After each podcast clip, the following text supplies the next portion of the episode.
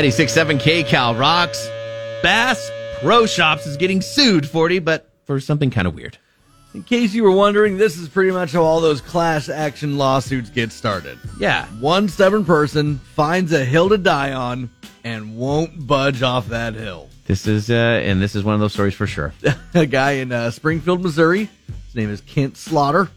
He is suing Bass Pro Shops for not honoring a lifetime warranty on some socks he bought. Ooh. So he filed a lawsuit this month, and he says the company used to replace the socks when they got worn out, but they stopped doing that last year. Really? So starting in 2014, he bought around 12 pairs of wool socks called the Redhead All Purpose Socks. Redhead? Uh, Bass Pro Shops owns the Redhead brand, Got and he it. says the lifetime guarantee was the major reason he bought the socks. I mean, unless I'm not reading into it correctly, lifetime guarantee. Is for a lifetime, right? Yeah. So he was, must have worn them a lot because by 2015 he already worn through his first pair, and he brought them in at that point, and they did replace them. Is it kind of funny that this is where he thinks he's going to save all his money? I mean, I This see the sucks. loophole. I remember trying a similar loophole back in my day with like Best Buy and the Xbox controller warranty. Ah, yeah, There's like- keep refreshing. Uh, this controller's about to die. Let me take this one back and yeah, try to do the same little thing. 40 year controllers are always amazing.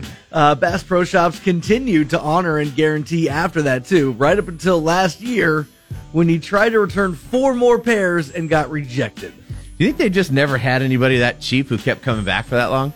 Well, I'm not sure too. They say you know he started off with one pair. Was Ah. this the first time he got greedy and did multiple pair? Because they say he got turned away when he did four pair. He might have gone a little too wild. Did he get a little too greedy? However- or did they f- just finally put the kibosh on it? Does he not have a lifetime guarantee on all of them? Right, that's what he's saying. I mean, he does, right? Right. So he could do. I mean, e- e- e- in a perfect world, he should be able to do four. They still gave him new socks, Ooh. but they were a slightly different version, and they told him that the new ones only came with a 60 day warranty. Oh, Gee, genius that's move. the big one right there. So he's kind of stuck. He uh, he ended up finding the old ones online last month though, and it still says lifetime guarantee on their website. So he bought another pair of those. He better read the fine print. What do you think's in the fine print? But when he uh, they came in the mail, the packaging had been changed so that it did not mention the lifetime guarantee anywhere once he actually got them. See, they're pulling maneuvers on him. It uh, apparently didn't include the line about how they'd be the last socks you'll ever need to buy. So that was enough for him to sue Bass Pro Shops and accuse them of false advertising. Boy, people get sued for everything. Uh, 40's judgment. Does he get them, or do they get him? Uh, it looks like the whole thing's going to become a class action suit. Uh, so anybody who's bought these so- socks might be able to cash in. So we're going to get more people piling in on this. I think this guy's got a pretty good case. I think he's probably going to get this one. Right. There's only something in the fine print that could possibly nail him, but I bet you they end up having to pay him.